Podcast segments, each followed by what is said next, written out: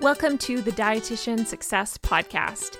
Here at Dietitian Success Center, we're all about making it easier for you to build your confidence and expertise.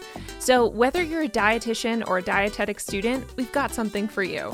I'm Krista, your host and the founder of DSC. Now, are you ready to ditch the imposter syndrome and join our incredible, vibrant community? If so, let's jump in. Hey, hope you are having an amazing week so far. Okay, full transparency, I'm feeling a little under the weather. I'm starting to, I feel like I've started to deteriorate as the day has gone on. Um, but I have a feeling that tomorrow I'm going to feel worse. So I'm trying to get this podcast episode in. And also, I was just feeling really jazzed about this topic. and so, for some reason today, this has been a topic that I feel like has been on my mind. It's been in conversations I've been having, and I was like bursting at the seams to talk about it. And so, I wanted to make sure I hit record on this podcast episode before I succumb to probably the flu.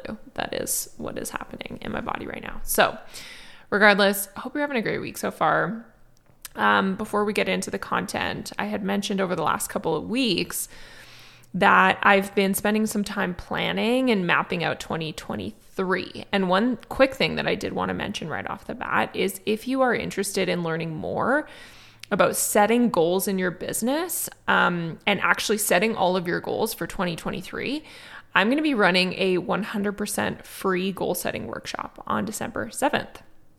So, this session is going to be of insane value, and you are actually going to walk away from the session with your personal, professional, financial, and business goals mapped out for 2023. And I'm not kidding on that front.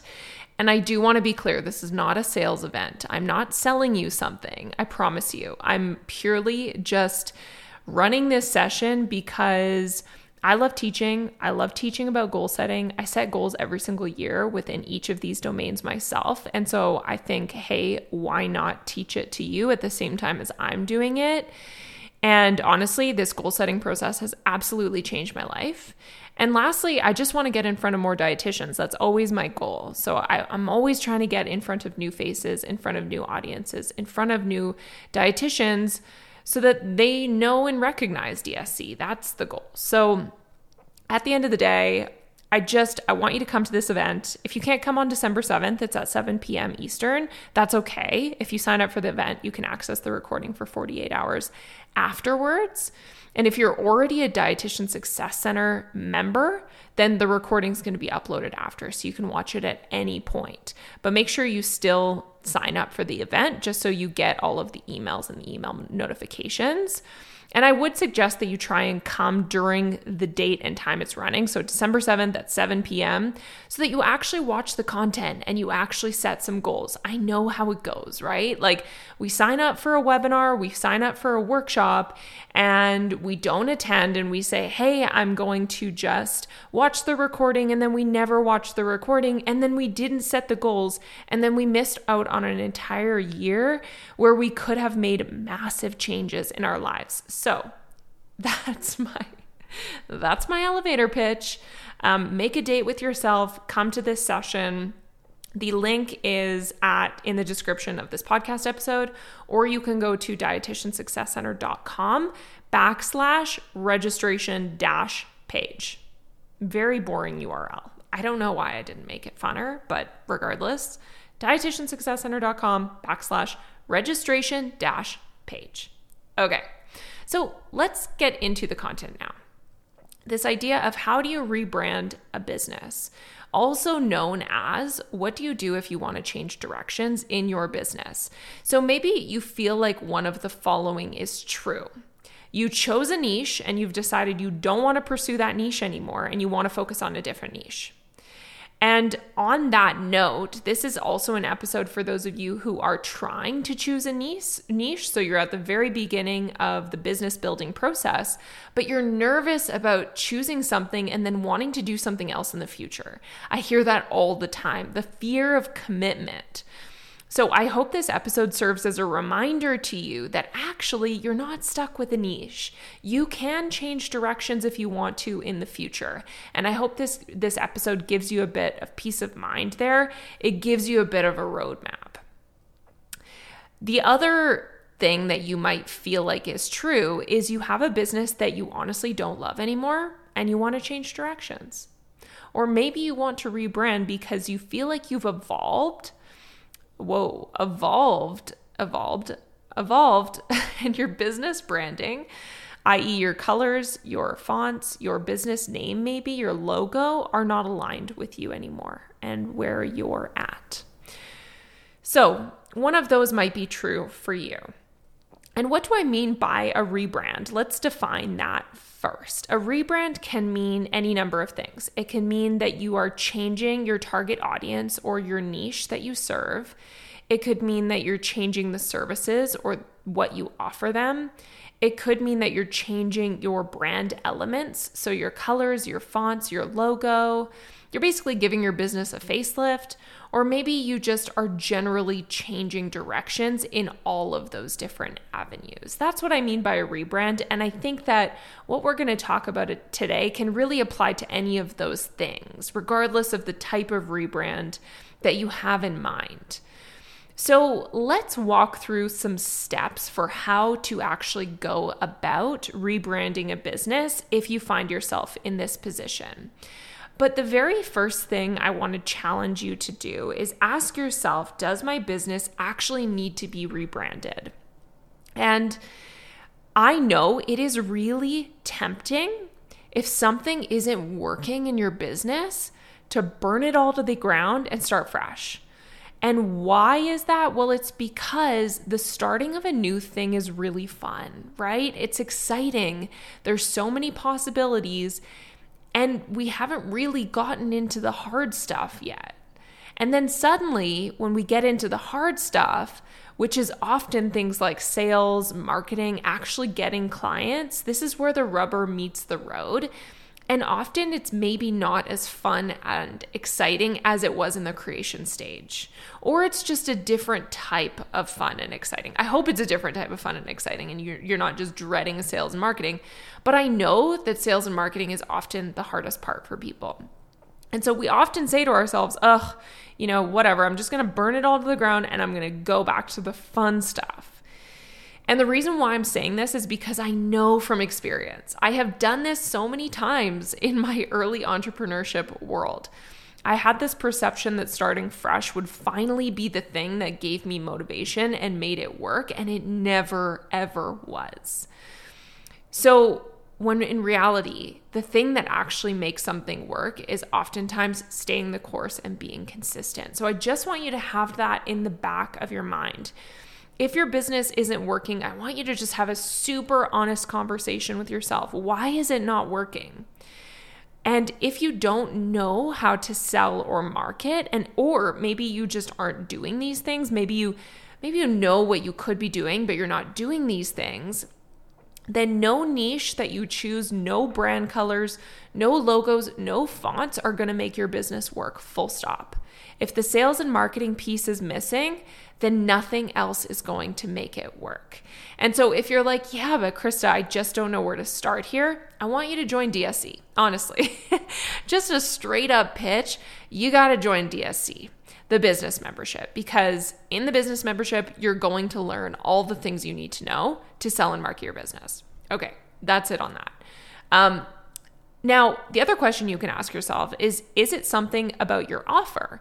So maybe you uh, maybe there's just something missing with your offer. Have you tried investigating why people aren't buying? Have you tried getting feedback from people? Um, maybe your offer is just unclear, and maybe all it's going to take is a little bit of tweaking of the language, getting a little more clear on what they get when they work with you and so, can you try tweaking things before doing a full rebrand? But hey, honestly, if you've done this reflection and you're like, this niche, this business is just not working for me, then that's okay too. And you do have permission permission to change it up. But I would say only if you feel like you gave your old business your best college try. And, and an example of where this might make sense or where this did make sense rather. When i first started my business it was actually called the dietitian project. And if you've listened to older episodes of this podcast like the first year of this podcast i was talking about the dietitian project. Like all of my all of the the brand was the dietitian project. And then I came up with the idea for Dietitian Success Center, I think it was about a year after I launched the Dietitian Project. And suddenly, when I came up with the idea for DSC, the Dietitian Project as a brand just didn't feel aligned with what I wanted DSC to be. The Dietitian Project was much more focused on dietitian career paths, unconventional careers um, exploring entrepreneurship, exploring freelancing. Whereas Dietitian Success Center is more than that. It's more all encompassing of being this higher level learning platform for dietitians. And so, and with the podcast, we're much more focused on business skills. That's really all we talk about. We don't get into those other career pieces like I did at the beginning of the podcast. So you will notice that there's been an evolution in the, the topics that I cover. And so for me, I just knew that the rebrand was necessary in order to align my vision with what the brand needed to be. So, if you're in this position where you've done the reflection and you're like, nope, this is a necessary change, if you do decide to rebrand, what does that look like? Well, the very first step is you need to get clear on your new brand behind the scenes before you put it out there into the world. So ask yourself, what can I keep versus what should I really start fresh with? Can you keep any of the same brand colors? Can you keep your business name? Can you keep your website and just adapt some of your copy? Uh, for me, I had to build a brand new website because Wix didn't have the tech capability that I needed for Dietitian Success Center. So that's why I did have to change over completely. So, the one thing I want to note here is that naming can get tricky, especially if you formed a corporation or an LLC with a business name it's not exactly easy to change that business name. So try and keep it the same if you can, or perhaps you formed your LLC or your corporation in your own name. Now, a sole proprietorship is a little bit easier. Um, so the dietitian project was a sole proprietorship. And so when I formed DSC, I actually just formed a corporation and I just didn't renew the dietitian project as a sole proprietorship. So it was no big deal at the end of the day. Um, and I do think that you can actually just change the name of your sole proprietorship. I'm pretty sure you have to pay the fee again. I think that I had to do that at some point, but I can't remember exactly. I think you pay the 80 or $90 fee again. Um, but hey, sometimes that's just the way it goes. So, Dietitian Success Center was a corporation, so it wasn't as tricky for me. So, all in all, get very clear on your new brand. Paint a picture of exactly what that brand is. Have all of your brand elements in place before you actually initiate the change. So, map out your ideal client, map out your brand colors, your brand fonts, your platforms, any tech changes. So, maybe you're building your website, your new website in the background, or maybe you're just building a version of your current site and you're just getting ready to put to press publish on it. Um, so that's really the first step getting clear on your new brand before you put it out there into the world. The second step, I would say, is come up with a plan for how to make the transition and map it out. So, whatever the task management platform that you use, I use ClickUp for my business. You could use Asana, whatever you want. Make a plan, map it out, set a deadline for yourself. When are all of the changes going to be made and commit to that? So that's step two. Make a plan, figure out when are you going to make all of these brand changes. And then the third piece I would say is be transparent with your audience. So keep them informed with regards to what is changing with your business.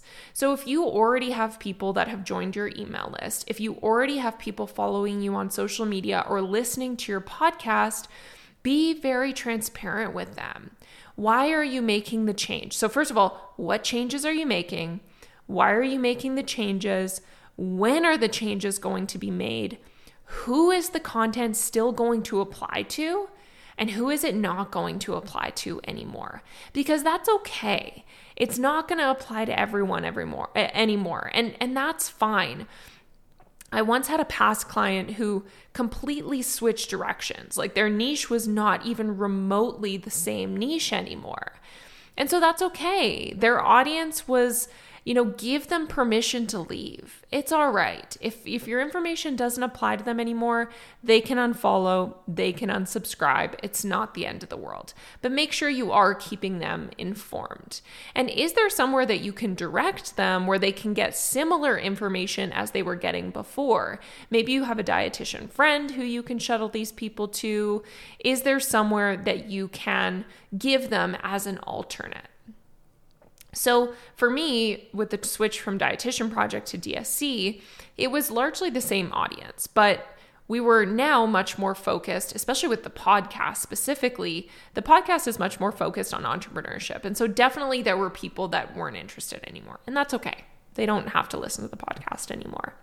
So being transparent with your audience, that's really the third piece. The fourth piece is try and make the changes all at once if possible. And that's why we need to make sure we have all the assets prepared in the background so that we can make all these changes quite quickly to minimize any confusion on our audience's behalf. So that's number four. And then number five is move forward and commit to the new brand, but continue to educate because there's going to be people that are going to miss all the updates about your new branding and they're going to be confused. so just continue to educate. Maybe for a month after your new brand is officially launched. Why are you doing this? What's the change? Who is it going to be useful for? Who is it not anymore? So I just want to reiterate here again if you're nervous about choosing a direction, a niche, or a target audience because you're scared about what if you want to change it in the future, I hope that this helped you feel better about that because it can be done. I've done it so many times and I've seen it done so many times. It will take some work, but that's just part of the process of being an entrepreneur, honestly. We have to experiment until we find the secret sauce. So I hope that that episode was helpful for you. And as a special favor, I would absolutely love it and appreciate it if you would be kind enough to leave a five star rating and review for the Dietitian Success Podcast if you're listening on Apple Podcast or Spotify. Um, positive ratings do help to make sure that my show is visible to more people um, which is really helpful for me. So if you can take just 30 seconds of your time and just leave a quick rating, you don't even have to write a review. That's totally okay. Just leave a rating. On Apple Podcast, all you have to do is open up the Dietitian Success Podcast, scroll to the bottom where it says ratings and review, leave a review. Uh, on Spotify, it's even easier. Just go to the podcast page. There's a little button with a star on it right under the podcast name and description. Just click on that. So, thank you so much for listening. I hope you have an amazing week, and I will see you next Thursday.